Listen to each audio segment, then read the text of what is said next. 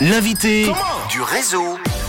2023 et qui dit nouvelle année dit nouvelle tendance et c'est aussi le cas dans notre assiette. Alors qu'allons-nous manger en 2023 On va en parler justement cet après-midi avec une étude qui s'appelle Food Trends 2023 présentée par The Fork, la plateforme leader de réservation de restaurants en Europe en partenariat avec Nelly Rodi, l'agence internationale d'innovation et de créativité pour en parler.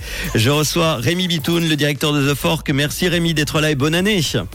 Bonne année à toi Manu. Merci Alors, pour l'invitation. Avec grand plaisir, Rémi. Le comportement euh, des gens face à l'alimentation a beaucoup changé hein, ces dernières années en raison euh, notamment du Covid. Quels sont les, les principaux changements justement? Bah, il y a plusieurs, effectivement, comme tu dis, les, les changements euh, s'opèrent à chaque année. Euh, ce qu'on peut observer sur sur l'année dernière et sur ce qui est en train de se, se présenter, c'est vraiment bah, quand les gens vont au restaurant, bien, ils recherchent de plus en plus de vivre une expérience, une formidable expérience entourée de leurs amis. Et puis, quand ils sortent, eh bien, ils essaient d'anticiper, d'anticiper et toujours de rechercher les bons plans. Effectivement. Euh, pourquoi avoir décidé de faire une étude justement sur les tendances alimentaires? C'est quoi l'objectif? Alors pour nous, c'est vraiment important de, comprendre un petit peu quelles sont les, les tendances, euh, les changements qui sont en train d'être opérés sur le marché pour eh bien répondre toujours au mieux euh, aux, utilisateurs, aux consommateurs, et puis également pour aider les, les restaurateurs à anticiper bah, les mouvements euh, qui s'opèrent. Alors The Fork en en partenariat avec Nelly Rodi a donc relevé les tendances qui vont marquer cette année euh, 2023. L'impact sur l'industrie agroalimentaire et la restauration, ça se définit en, en quatre points majeurs. On va tout d'abord parler de la volonté de renouer le contact et les traditions, hein, c'est ça? Exactement. Alors, la volonté de renouer le contact, c'est vraiment la volonté de réintégrer les anciens savoir-faire et la conviction ben, que les coutumes méritent d'être préservées. On a tous des recettes de grand-mère, on a tous euh, un patrimoine qui nous est transmis de, nos ancêtres à travers la nourriture, à travers l'expérience qu'on peut avoir autour d'une table. Et donc c'est important euh, de, euh, voilà, une- en tout cas c'est une tendance qu'on qu'on observe de plus en plus, Mhm. à la fois sur la, vraiment sur le côté euh, cuisine, vraiment sur les cuissons par exemple, cuisson, cuisson au feu primitif, les cuis- la cuisine indigène, c'est euh, c'est des choses qui sont très importantes qu'on observe de plus en plus. Et puis il y a également bien les lieux originaux que nous on peut estimer de lieux originaux, mais au final qui refont euh, surface euh, avec le temps. Donc on voit de plus en plus de tendance sur les auberges de vacances, les tables d'hôtes, les lieux ruraux aussi, le fait d'aller manger dans une ferme, dans un potager, et puis de redécouvrir les produits vraiment bruts, de savoir quels sont ces produits et quelle est leur histoire. Des lieux plus conviviaux donc. hein. Exactement. Euh, ce qui ressort également de cette étude, on le voit, c'est aussi l'envie de partager. Alors oui, il y a effectivement l'envie de partager. Il y a aussi cet effet de, de la starification des chefs où on a envie de savoir qui sont euh, qui sont les chefs, quelle est leur histoire, mais pas uniquement les chefs, mais toute la brigade qui est derrière, et puis également de comprendre euh, comment le produit, d'où vient le produit et comment il a été travaillé. Il y a aussi cette cette volonté de euh, bah, de faire le restaurant pas uniquement un endroit pour se restaurer, mais comme je te le disais, de vivre une expérience et de rencontrer des gens, de faire de nouvelles rencontres, de de nouvelles rencontres à travers le monde, hein, pas de, de- voyager à travers la cuisine. Et, et puis il y a aussi le, le- tout ce qui est partage instructif. Tu vois, le consommateur veut apprendre sur la nourriture qu'il va consommer et, comme je te disais, comprendre vraiment d'où ça vient. Et puis euh, le redécouvrir la nature. Tu vois, il y a des, une volonté de redécouvrir des produits bruts comme les champignons, les plantes ou même la spiruline. Savoir d'où ça vient et le partager. Et la peur peut-être de, de ne pas savoir ce qu'on mange en général quand on achète des produits peut-être? Exactement, on a tous, de plus en plus, on fait tous attention à ce qu'on consomme pour notre santé, pour le bien-être.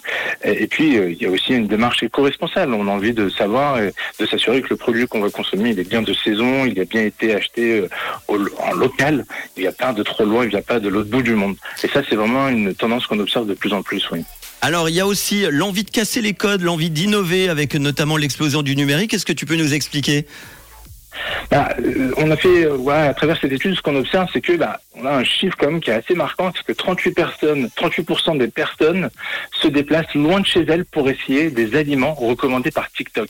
Donc on voit que, eh bien, le digital joue euh, de plus en plus un rôle indispensable dans la consommation des ménages. Ça, c'est pour le restaurant, mais il y a également, euh, une, une- je dirais, des évolutions qui sont faites au niveau des produits. Mhm. Euh, L'introduction, alors c'est pas uniquement au niveau du produit lui-même, mais c'est également au- autour de, de, de la nourriture. Il y a quelque chose qui est assez euh, incroyable, c'est le mix de l'art et de la nourriture. L'introduction, et ça, ça a été surtout euh, à cause ou grâce au Covid, l'introduction de restaurants dans des galeries et l'introduction de galeries dans les restaurants. Euh, et du coup, tu, tu fais euh, Ouais. le tout en un. à la fois, tu, tu, parti- enfin, tu, euh, tu, tu participes à une, à une œuvre d'art, une exposition, et en même temps, tu peux euh, manger avec tes amis. euh, ça, c'est aussi quelque chose d'extraordinaire. Bon, on peut remercier les influenceurs et influenceurs qui, euh, influenceuses qui nous présentent euh, les nombreux restaurants sur euh, leur TikTok notamment. Euh, le dernier point qui ressort de cette étude sur les tendances alimentaires en 2023, c'est la recherche de performance également, de la performance. Exactement. Alors, il y a la recherche de la performance euh, des produits, mais là, on va aller de plus en plus euh, dans, euh, dans, dans le cœur du sujet. Alors, tu as plusieurs parties. Tu as vraiment, ce qu'on observe, c'est des repas dans des lieux extrêmes. Tu vois, il y a un, un- il y a un restaurant euh, qui a organisé un dîner sur un volcan en mars 2022. Je sais pas si tu imagines. Euh, servant des plats qui étaient cuisinés sur de la lave en fusion. Donc on va très très loin, tu vois, dans le dans la performance.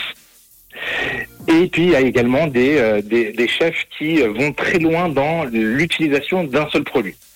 Ils prennent un produit comme le café ou la bière Mhm. et ils vont jusqu'au bout de leur idée et de leur concept autour de ce produit unique.